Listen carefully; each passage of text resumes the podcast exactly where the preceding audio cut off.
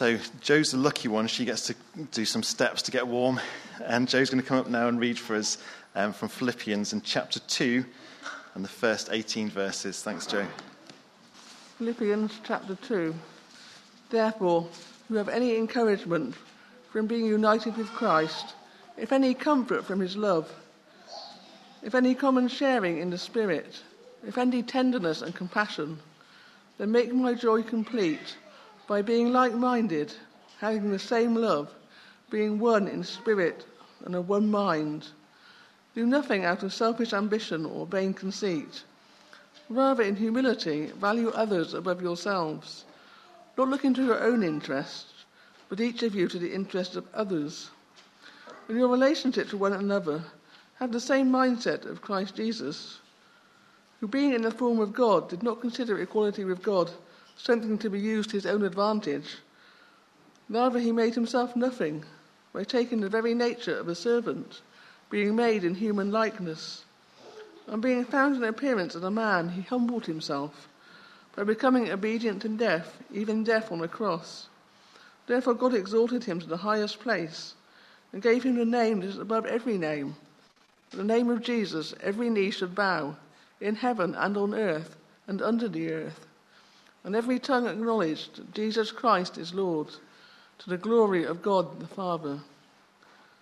Therefore, my dear friends, as you've always obeyed, not only in my presence, but now much more in my absence, continue to work out your salvation with fear and trembling, for it is God who works in you to will and to act in order to fulfill his good purpose.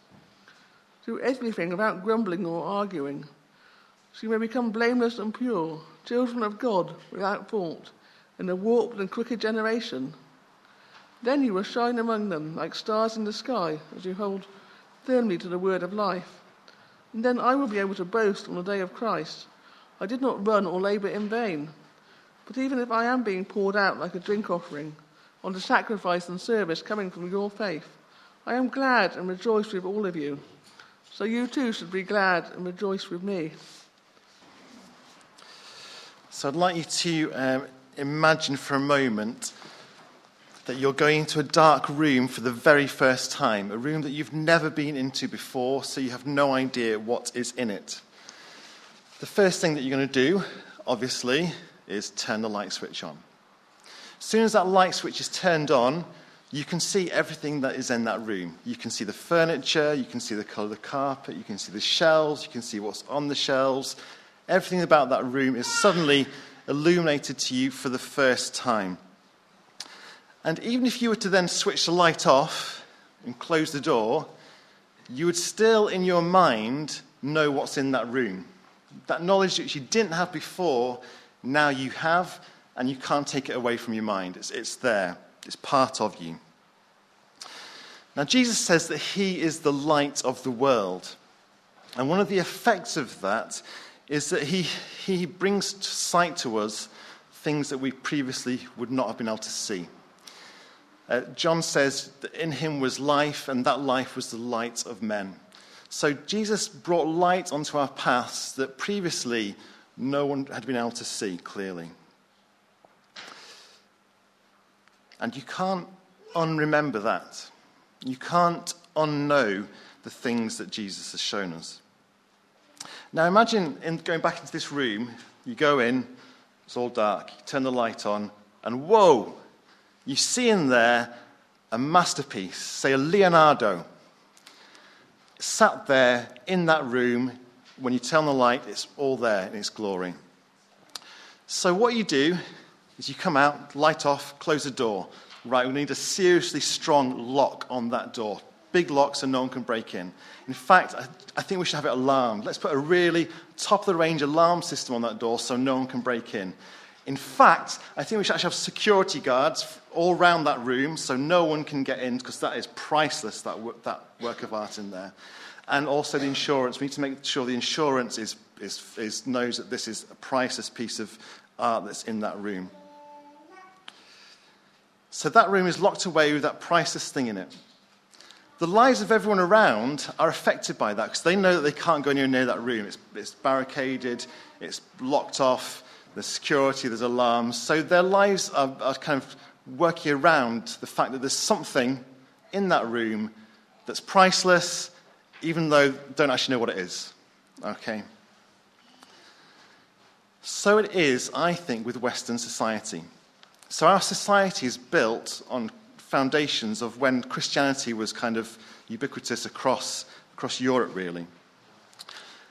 Now that Christianity no longer dominates Western society, it's like the light switch has been turned off. Many people no longer know what's inside the room. But still, those Christian foundations still reach into our, into our daily lives.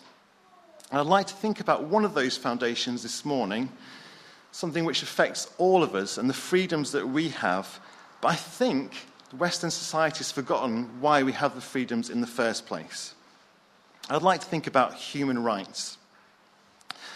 So, the Western world has kind of persuaded itself that there is a universal truth, a fundamental fact that cannot be overturned, and that is with, that we have human rights. That to deny human rights is to deny something about our human existence. Now, human rights are a wonderful thing. They allow us to worship um, in peace and quiet. They allow us to go about our daily lives and do the things that we want to do. They protect us from abuse and protect us from slavery and protect us from all sorts of different things. And most importantly, they protect the vulnerable from those, those terrible abuses. But what I'm interested in is where do human rights come from in the first place? And does the world around us know that? So you're going to have to just forget that you're in church for a moment. I think I'm actually going to take this off.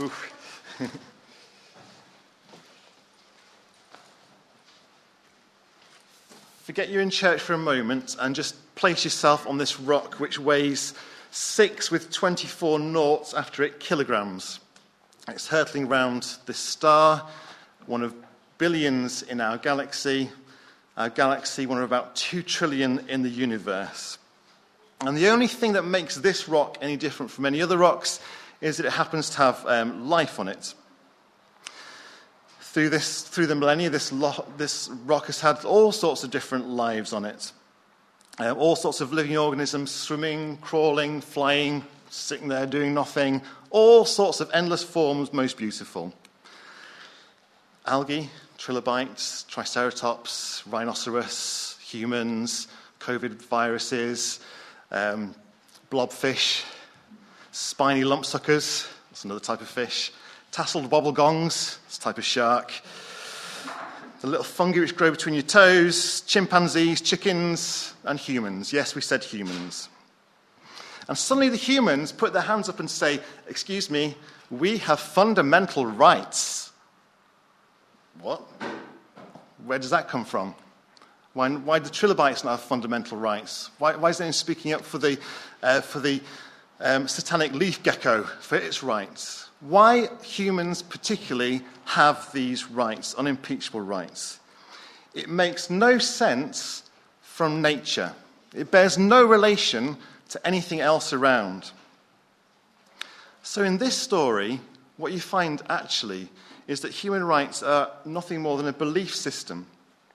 You can believe in it, you can believe in human rights, and, and we're all better off if you do, but you can also not believe in human rights and there's nothing in nature to say otherwise in the material universe. So it's like an illusion, if you like.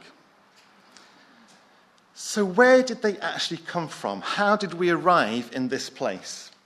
We're going to trace back in time a little bit, and our first stop is the United Nations Declaration of Human Rights in 1948. It's no surprise that in 1948, humanity was looking at itself and saying, we need to think about human rights because for the previous uh, several years, Nazi, Nazi Germany had basically tried to denigrate anyone who wasn't an Aryan, who wasn't part of their race. Obviously, um, most notably the Jews, but also other people who didn't fit into their picture. And so, in 1948, the Universal Declaration of Human Rights tried to address that. I want to pick out a few important things for you to think about when you think about where do human rights come from? This is from the prologue. It talks about the recognition of inherent dignity. Inherent meaning it's, it's just there, it's, you can't argue with it, it's just part of humanity that there's this kind of dignity. And of equal and inalienable rights. Inalienable rights is highlighted in green because I want you to remember that phrase. Of all members of the human family. Well, where does this family come from? Why is it a human family? And why is that any more important than a chimpanzee family? Or anything else? What's, what's this all about? It's the foundation of freedom, justice, and peace in the world. The peoples of the United Nations have in the Charter reaffirmed their faith. Ah, so it's the belief system in fundamental human rights, in the dignity and worth of the human person, and the equal rights of men and women. So it's this thing which doesn't actually totally make sense. On the one hand, it's talking about things which are inherent, uh, inalienable. Does anyone know what inalienable means? Anyone going to give me a definition of inalienable? Does it mean you're not like a, from Mars? It's a mumble behind mass, but. Or anyone on Zoom, can you tell us what inalienable means? Can't be taken away. No matter how hard you try, you cannot take these away. Article 1 says all human beings are born free and equal in dignity and rights. Well, well, why are humans born free in dignity and rights any more than uh, the screaming hairy armadillo? They are endowed with reason and conscience and should act towards one another in a spirit of brotherhood. There's that family relationship again. But no other creature on, the, in, on earth has ever lived with a brotherhood, a universal brotherhood. Even the social in- insects which are probably the closest you could get, like ants, they go to war with each other um, from time to time. And it's pretty brutal, apparently. So it, there's something missing as to the reasoning behind all this. Let's go back a little bit further to the time of the French Revolution.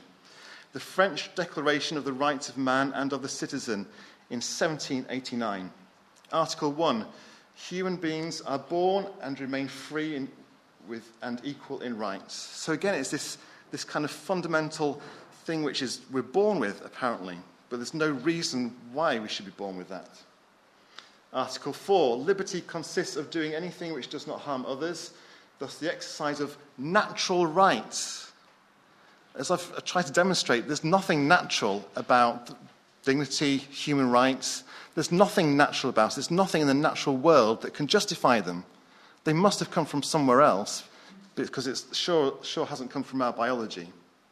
But there they are in that Human Rights Declaration after the French Revolution.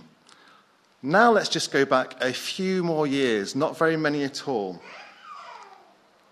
And suddenly it becomes clear what's happened. The US Declaration of Independence, 1776. We hold these truths to be self evident, so it's again saying that it's, it's something that is just, you just have to accept it's there that all men are created equal and that they are endowed by their Creator with certain unalienable rights.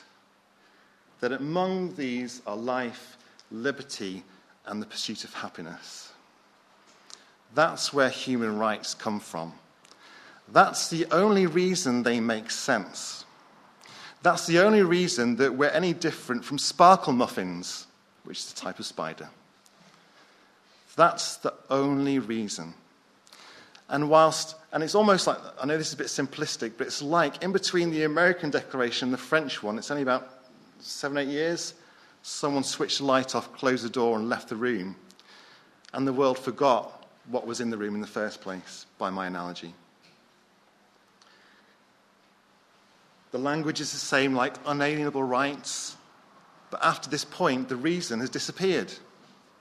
And we're left with the foundations in place, but not knowing what they are. This is a nice one. This one goes back even further. There was a German peasants' war uh, in the 16th century. I'm sure Sam covers it all the time in class. but at the end of this war, they came up with, with one of the kind of prototype declarations of human rights. And you're going to love the first one. Okay? Nerve, it's nerve wracking first one when you're standing on the platform. Every town and village should be entitled to elect and dismiss its preacher if he misbehaves. The preacher shall preach the gospel simply, straight and clear, without any human additions, for it is written that we can only attain God through true faith. That's number one priority. Number one human right is we want the word of God in purity and truth, because that's where everything else comes from. Point three, until now, it has been practice that we have been treated like serfs, which is deplorable since Christ redeemed all of us with his precious blood, both the shepherd and the nobleman, with no exceptions. Accordingly, we hereby declare that we are free and we want to remain free. Point four, it is unbrotherly and not in accordance with the word of God that the poor man is not entitled to hunt game or fowl or to fish, since when God, God our Lord created man, he gave him power over all the beasts, birds of the air. I can't read the last line. You see the difference between the German peasants and where we are now. The German peasants knew exactly where their rights stood and why they stood. Now, we know we've got the rights, but we've completely forgotten where they came from. Professor Max Stackhouse of Princeton University put it this way Intellectual honesty demands recognition of the fact that what passes as secular Western principles of basic human rights develop nowhere else than out of the key strands of biblically rooted religions. So, what is it about God that makes all this possible, all this which is so fundamental to the lives that we live now? 22 little words, page 2 of your Bible. So, God created mankind in his own image. In the image of God, he created them, male and female, he created them. I think those words are the most important words ever written for our day to day existence, for our day to day lives. Without these, there are no human rights. They affect how we see ourselves, how we see others, our community, how we see nations, I think our life's work is to grow in appreciation of this in us and in other people. That's our life's work, to grow in that image. See, if I try and uh, cheat Lily out of some money, two things have happened. First of all, I haven't lived up to my image of God that's in me. If I try and cheat Lily out of some money, I am not living up to that image. In religious terms, that's what we call sin. But I'm, the, fundamentally, I'm falling short of my, of my purpose. And number two, I'm not treating Lily like she has been made in the image of God. In trying to cheat her out of some money, I am, I am abusing that, that fact that Lily herself is made in the image of God. That's what we call morality. Sin, morality, they all relate to the fact that each one of us is in the image of God. And you may well say, well, well, people have always have rights, haven't they? Well, yes, if you're on the in group. People have always held the rights of the in group quite highly. But the out group are treated like animals. Just look at the difference in the time when Paul was writing his words between what it was like to be a Roman citizen, pretty well protected, and a slave bought, sold, treated, abused, killed. And there was no, if you killed a slave, there was no punishment because it was a slave, it was property. Only through these words, only when these words are fully appreciated and taken to heart, do we see the universal human rights that we value so much. That is enormous. That is so enormous that I'm going to stop talking for about a minute and I'm going to leave those words on there for you to contemplate them, meditate on them, pray about them. What it's saying is that every child born on this planet carries with it in some way the image of God. That is enormous.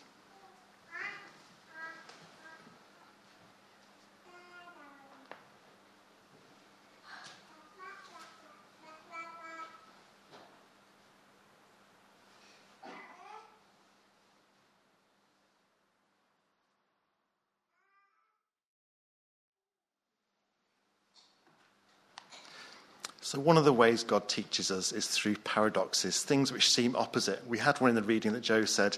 God, um, Paul says, Work out your salvation with trembling fear, for it is God who works in you.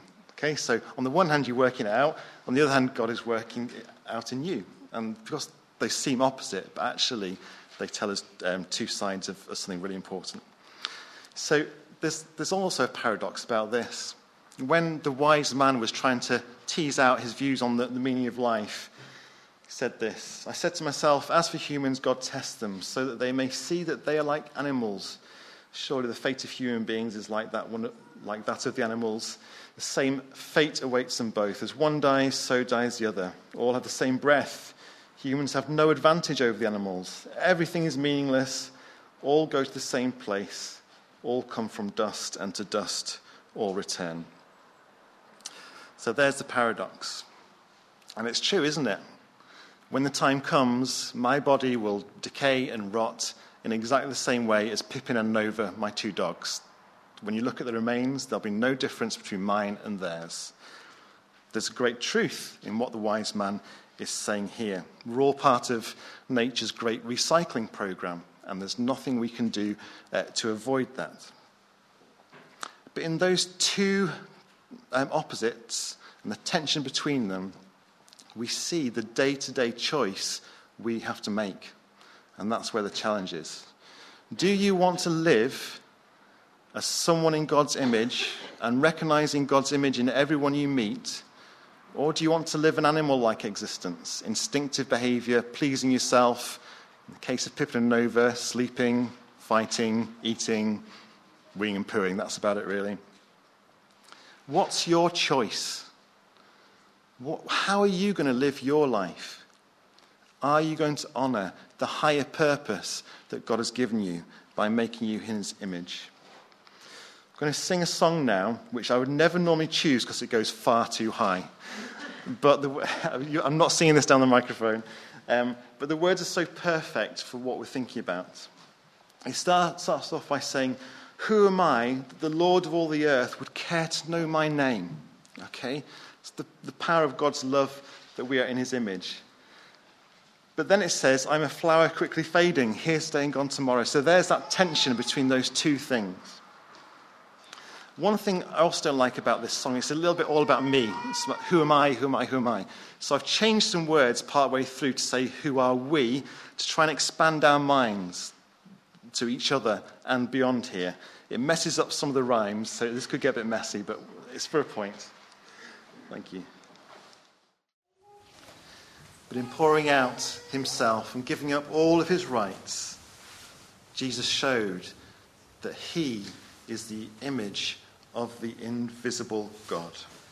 Therefore, God exalted him to the highest place and gave him the name that is above every name, that on the, the name of Jesus every knee should bow in heaven and on earth and under the earth, and every tongue confess that Jesus Christ is Lord to the glory of God the Father.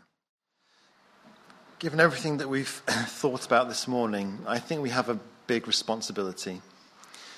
Because not only do we value human rights, but more importantly, we know where they come from.